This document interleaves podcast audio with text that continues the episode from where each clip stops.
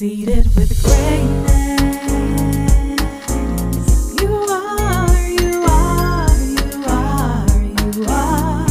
Seated with greatness. You are, you are, you are, you are. Seated with greatness.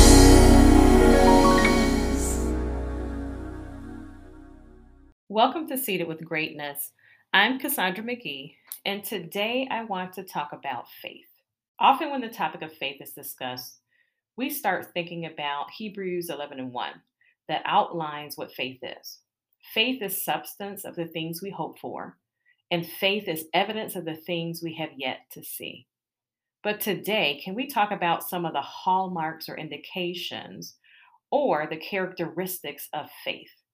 or what I want to call mature faith, what is encapsulated or reflective of operating in faith and a mature faith walk with God.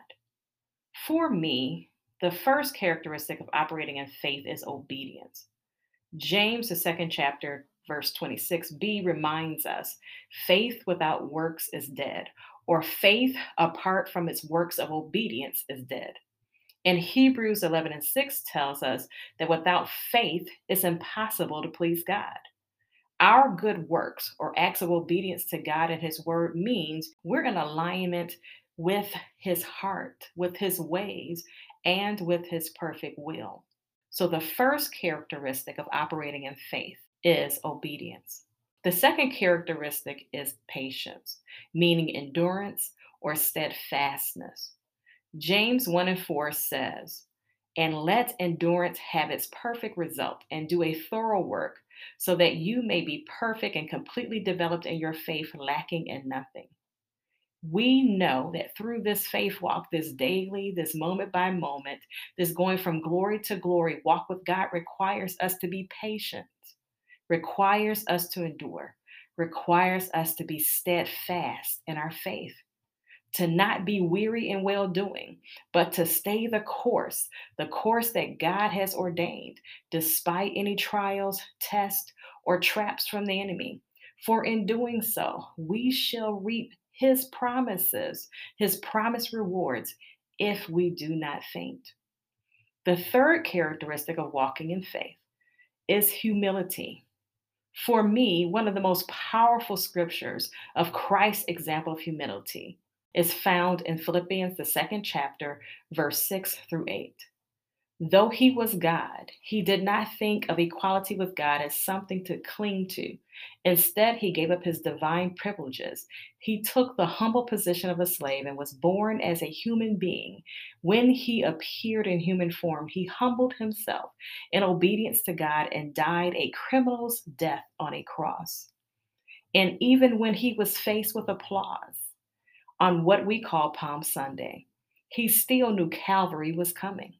His focus was not on the opinion of man, whether that was good or bad, but on the opinion of his Father. And he humbled himself before the will of God in obedience to fulfill the purpose for his life. Likewise, my friends, sometimes we're faced with applause, and we must not allow it to lead to pride or stealing the glory which belongs to God alone. And sometimes we face crucifixion, such as public rejection, being misunderstood, being shamed or lied on. And yet we must remember that none of that compares to what Christ endured for us. And if we endure and suffer with him, we shall reign with him. Ultimately, operating in faith exalts God. And when he's lifted up, he can draw all men unto himself. My friends, our life of faith, our faith walk, should serve as a lighthouse.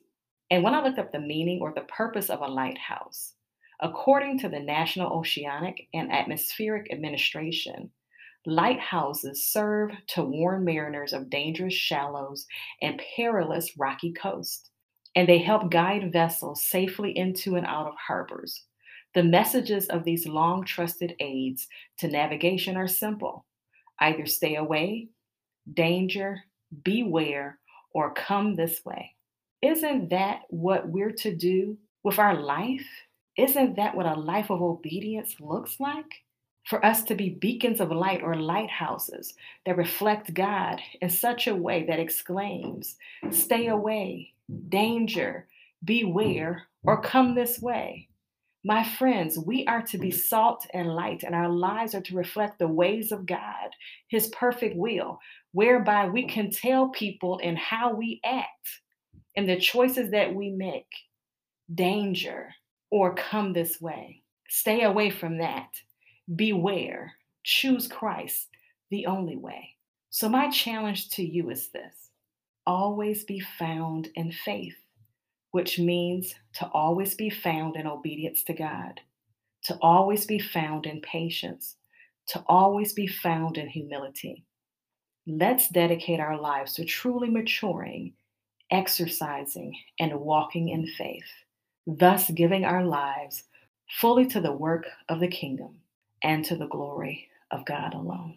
If my people who are called by will humble themselves and pray, seek my face, turn from their wicked ways, I will hear from heaven and forgive their sins and heal their land, heal their land, heal their land, heal their land, heal their land, heal their land,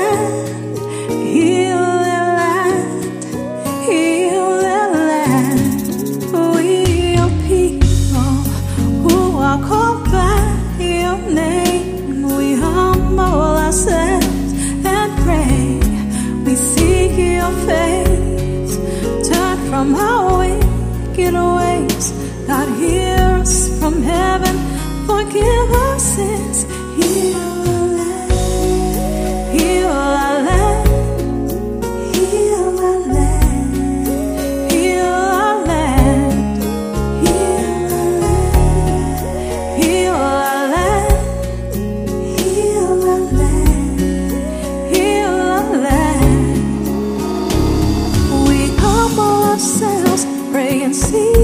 your face.